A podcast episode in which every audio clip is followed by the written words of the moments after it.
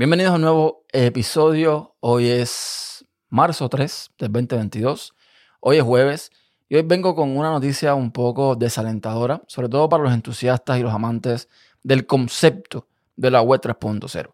Ya hablé en otro episodio, en otro video acerca de lo que yo pienso sobre la web 3.0, que al final mm, termina siendo un, tema de marketing más que otra cosa. Y con esto que les voy a mostrar hoy, me reafirma un poco de que todavía no estamos frente a una web así, por mucho que queramos.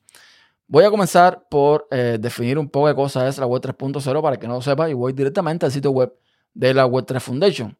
Ellos dicen que la misión que tienen es básicamente, pues, vamos a decirle, crear aplicaciones que sean, eh, que usen un protocolo centralizado para la web, que su pasión es eh, deliberar o entregar una web 3.0 descentralizada, justa para los usuarios de Internet, que tengan control sobre su propia data, identidad y destino. Eso es básicamente el, concepto de lo que es la web 3.0. Sin embargo, nos encontramos con una noticia como esta de Vice, donde básicamente viene a decirnos que eh, hay empresas de Ethereum que repentinamente están prohibiendo a los usuarios eh, acceder en ciertos países. Dice que las redes sociales están inundadas de informes de usuarios en Venezuela que no pueden usar Metamask e Infura y de usuarios iraníes que no pueden acceder a OpenSea. OpenSea.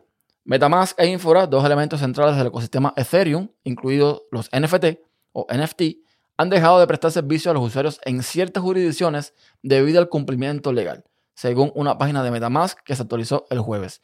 O sea, en otras palabras, para resumirlo, se están ajustando a las leyes de Estados Unidos. Y si Estados Unidos bloquea países como Venezuela, básicamente Metamask no puede brindar servicio en Venezuela. Dice esto que, eh, bueno, que Metamask es la billetera criptográfica más popular para los usuarios de Ethereum, incluidos los comerciantes de NFT.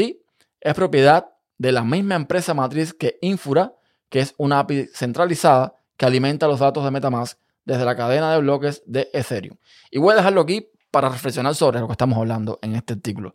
Estamos hablando de que la web 3.0 uno asocia con un blockchain y la asocia con, como dice el concepto, con datos propios y descentralizados. Aquí estamos viendo que básicamente Ethereum y la tecnología que envuelve Ethereum no solamente es privada, sino que es centralizada. Con lo cual, no estamos haciendo nada muy diferente a lo que tenemos con la web 2.0.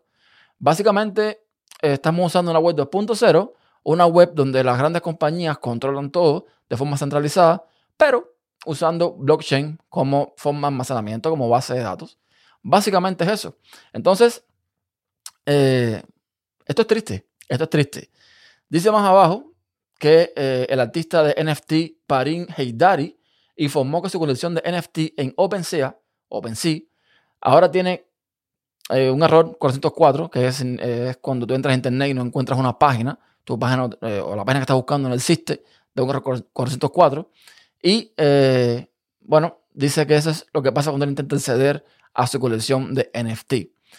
Bueno, ya aquí entra a declarar que dice que lo que los están haciendo los artistas es mucho peor de lo que el gobierno de Irán nos ha hecho. Ya que entra en temas políticos, pero evidentemente eh, él lo dice, asumes que eres una plataforma descentralizada.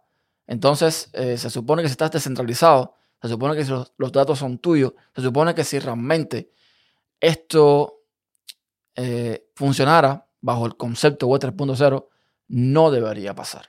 ¿Ok? Entonces, esto, señores, es muy triste. Es lo que les comentaba en mi video sobre la web 3.0. Un video que no fue muy bien aceptado por muchos entusiastas porque eh, digo cosas que son reales al día de hoy. Y lo vuelvo a repetir. Para que realmente podamos disfrutar de una web 3.0, deberíamos tener algo parecido a lo que se puede tener con Mastodon.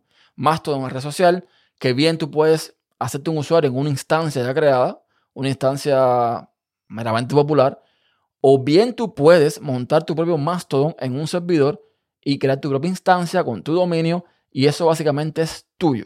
Eso no lo puede controlar nadie. Ahora bien, si estamos hablando de montar Mastodon en un servidor de una empresa X que te ofrece la nube, que te ofrece un servicio de hosting, estamos haciendo lo mismo, porque esa gente puede acceder a tu información. Vamos a suponer que tu información está encriptada por algún motivo. Ok, no pueden ver la información en sí, pero sí pueden acceder al fichero físico. Al físico, entre comillas. Estoy hablando de algo digital. Me refiero a que pueden acceder al fichero eh, digital en el servidor y pueden borrarlo, pueden moverlo, pueden simplemente desaparecerlo. Y ya está. Esa información no es tuya nunca más. Sería una web 3.0 si el usuario fuese capaz de montarse en su casa, en su computadora, en su teléfono, en su NAS, en su servidor, toda su infraestructura, su, eh, todas sus aplicaciones, todas sus plataformas. Eso sería web 3.0, porque ahí no puede mandar nadie. Ahí nada más manda el usuario. El usuario decide si apaga o no apaga el ordenador, si apaga o no apaga la plataforma, y esa información es realmente tuya. Si la estás poniendo en otro lugar, no te pertenece. Y es a lo que me refería cuando decía que la mayoría de los usuarios, el 90, vamos a poner un 98% de los usuarios, no quiere complicarse la vida, no quiere instalar su propio servidor, no quiere instalar su propio servicio, su Mastodon, su aplicación para Hive. No, quiere entrar a una, página, hacerse un usuario, registrarse, usarla y ya está. Entonces, si esto que estamos viendo es la web 3.0, yo creo que voy a esperar la web 4 para ver que realmente esto funcione, porque no está funcionando. Repito, estamos viendo con OpenSea, con Ethereum, básicamente lo mismo que veríamos con Twitter, con Facebook, con lo que tú quieras, pero sobre blockchain. Además, es curioso, se supone que con la tecnología blockchain los datos no se eliminan, ¿ok?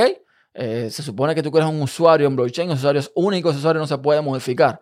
Los datos que tenga ese usuario no se pueden cambiar.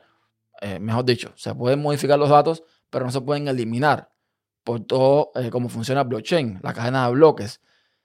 Un dato que tú modificas, un bloque nuevo, pero queda en constancia del bloque anterior. O sea, no se elimina. Entonces, ¿qué está pasando aquí? Estas plataformas tienen de alguna forma la, la vía para controlar el acceso a los usuarios, determinar según el país de origen que a lo mejor tú pones, que tú pones en tu perfil o quizás tu IP de dónde eres y bloquearte, porque además este usuario, este artista Parin Heidari, eh, dice que no vive en, Irán, que vive en Italia. Entonces, ¿cómo es posible que puedan bloquearlo si eres un usuario iraní, a no ser que él se haya identificado como usuario iraní, que haya puesto que nació, qué sé yo, en, eh, en Irán y por ende lo están bloqueando? Esto no tiene ningún sentido. Esto no es Web 3.0, que es como he titulado este episodio. Esto no es Web 3.0. Si esto es la Web 3.0, repito, espero por la 4, porque esto no es correcto. Así que nada, espero sus opiniones, espero sus comentarios. Un intercambio sobre este tema lo pueden hacer en mis redes sociales en Hive, lo pueden hacer perfectamente también en Telegram. Mi usuario es Ernesto Acosta ME y allí los espero si lo desean. Hasta la próxima.